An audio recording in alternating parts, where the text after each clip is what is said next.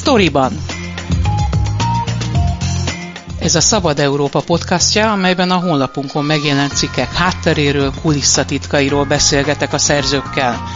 Mivel kollégákról van szó, kérem nézzék el nekem, hogy tegeződni fogunk. Én Fazekas Pálma vagyok, tartsanak velem és munkatársaimmal.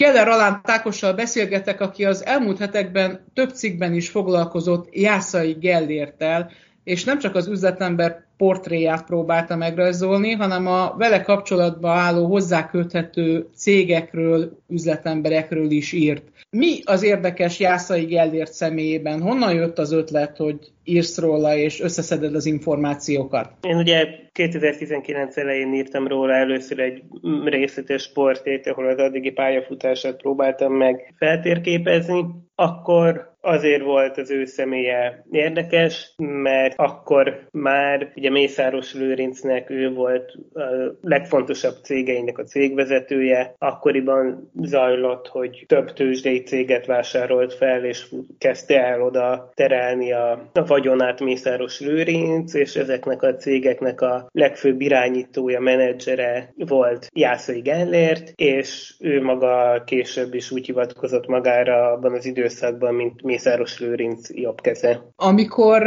az ember megpróbál egy ilyen portrét összeállítani, honnan szerzi be az információkat? Ugye azt lehet tudni, hogy a kormányzati oldalról, vagy a kormányhoz köthető cégektől általában a kérdéseinkre nem szoktunk választ kapni. Tehát egy újságíró milyen nyomokon tud elindulni? Jászai Gellért pályafutásának az ismert szakasza az nem ekkor indult, hanem a 2000-es évek elején, amikor ő már szerepelt a sajtóban, úgy, mint egy SCD nevű cégnek a vezetője, ami hirtelen hatalmasra nőtt, felvásárolták az összes Balatonpart ingatlan például, módosították az lobbyuknak köszönhetően a Balaton törvényt, értékes budapesti belvárosi ingatlant is megvásároltak. Tehát volt már nyoma a sajtóban. Ilyen munka nyilván mindig sok olvasással kezdődik. Meg kell nézni, hogy mit lehet róla, mit írtak róla már az újságok. Utána lehet nézni a cégadatbázisokban, hogy mit csinált ezekben, mert nagyon sok minden kiolvasható, és itt nyilván vannak nevek, személynevek, cégnevek, akiknél el lehet kezdeni érdeklődni, hogy ők mit tudnak, mire emlékeznek. Jászai Gellért nagyon gyorsan bekerült a Fidesz legfelsőbb köreibe, és mostanra pedig a hazai informatikai közbeszerzések egyik legnagyobb nyertesét, a Forage-t irányítja. Mi az ő üzleti sikerének a titka? Hát ugye az, az látszik, a, amit tudni lehet a pályafutásáról, hogy, hogy ő egy jó menedzser, jól irányítja a céget. Többnyire az feltételezhető, hogy nem a saját vagyonával üzletel, hanem mások megbízásából frontol tulajdonképpen másoknak, ez már így volt a 2000-es évek elején. Így volt, amikor Mészáros Lőrinc jobbkezekként definiálta magát, sőt már előtte is, és valószínűsíthető, hogy most sem a, az ő üzleti zseniének a eredménye az, hogy ilyen sok közbeszerzést nyernek meg a cégei. Nyilván jól tud céget irányítani, ért egy tőzsdei cég vezetéséhez, de az látszik, hogy többnyire mások megbízásából dolgozik. Jászai neve idén újra fölkerült a címlapokra, amikor a Pandora iratokról kezdtek el cikkezni a portálok. Mik ezek a Pandora iratok, és kik szerepelnek benne, milyen magyar szereplők vannak? Ugye itt offshore cégekről van szó. Igen, tulajdonképpen egy nagyon nagy adatbázis volt, amiből, ami egy szintén az, hogy offshore cégek hátteréről, valódi tulajdonosairól kerültek ki iratok. Ami Jászai Gellért érintettségéről kiderült a Pandora iratokból, az, hogy három céget jegyeztek be a brit Virgin szigetekre. Azt tudni lehet, hogy a egyik céljuk az volt ezeknek a cégeknek, hogy Svájcban egy bizonyos banknál bankszámlát nyissanak, azt is tudni lehet, hogy milyen vagyont terveztek juttatni ezeknek a cégeknek, ez 1,4 milliárd, illetve 3 milliárd forint. Ennél többet nem lehet tudni, és ezek a cégek már nem léteznek. Jászai Gellért meg azt mondta a cégén keresztül, hogy alig volt hozzájuk köze, pár hónapig volt hozzájuk köze, csak az egyik nyitott bankszámlát Svájcban, de azon a számban se volt semmiféle vagyon és pénzmozgás. Ha bejönne hozzánk egy podcastra Jászai Gellért, akkor mit kérdeznél tőle? Vele először? Először, hát sok kérdésem lenne nyilván arra próbálnék meg rájönni, hogy ő kinek a megbízásából dolgozott az életének a, a különböző szakaszaiban, illetve hogy ez a 4IG is nagyon érdekes, ez a mostani jelenje, meg jövője, mert az érdekes lenne, hogy mire készülnek ezzel a céggel, és, és hogy, hogy tulajdonképpen mi a valódi vagyona ennek a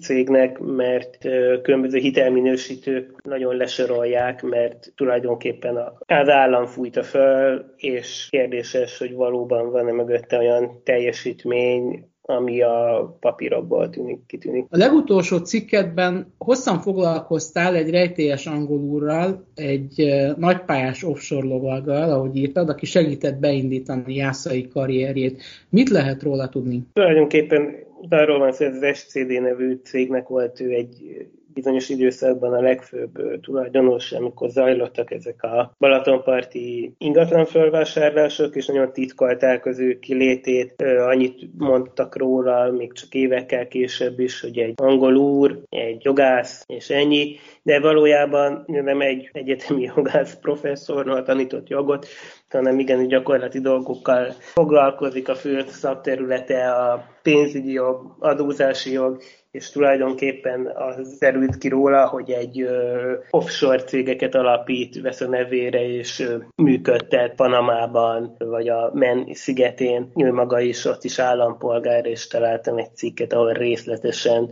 ecseteli ennek az offshore szigetnek a, az előnyeit, ugye itt el lehet rejteni vagyonokat, nagyon kedvező az adózás. E, tulajdonképpen volt neki egy, amit még kiderült, volt a Panama Papers, ami egy szintén egy ilyen offshore szivároktatás, nagy adatcsomag volt, itt 15 cég köthető az ő nevéhez, valamint neki voltak magyar ügyfelei is, magyar üzlettársai. Az egyik magyar üzlettársa volt Bajka Zoltán, aki Jászai Gellértnek tulajdonképpen ennél a korábbi időszakban minden cégében az egyik cégvezetője volt, tehát egy közeli üzlettársa, illetve Bajka Zoltán régi üzlettársa és bizalmas a Szemerei Tamásnak is, aki a jegybank elnök, Matolcsi Györgynek az unokatestvére. Emellett Sturgeon közös cége volt magával Jászai Gellértel is 2013-ban, egy Angliában bejegyzett cége. Habony Árpádnak van egy Angliában bejegyzett cége, és aki ennek a cégnek a cégvezetője volt, neki volt közös cége szintén ezzel a angol úrral, azért hivatkozok rá így, mert végig így hivatkozott rá Jászai Gellért, amikor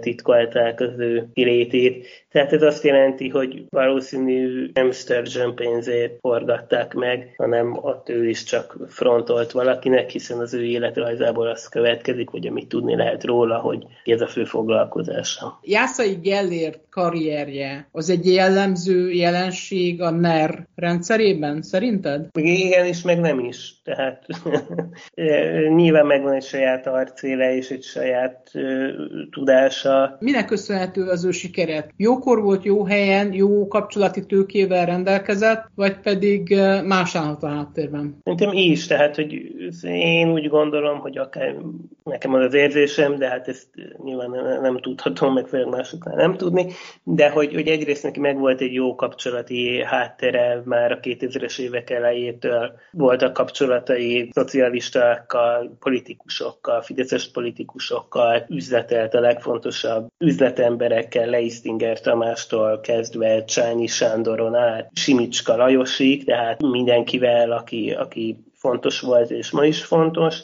meg voltak a politikai kapcsolatai, az üzleti kapcsolatai, Orbán Viktornak már 2007 környékén bemutatták, és nyilván megvan a tudása és egy jó menedzser ahhoz, hogy, hogy, hogy, hogy ilyen méretű vállalatcsoportokat működtetni tudjon. Tervezel-e még foglalkozni vele, vagy a cégével, a forázsival? Hát abban biztos vagyok, hogy itt még lesznek ö, olyan történések, ami érdeklődésre fog számot tartani.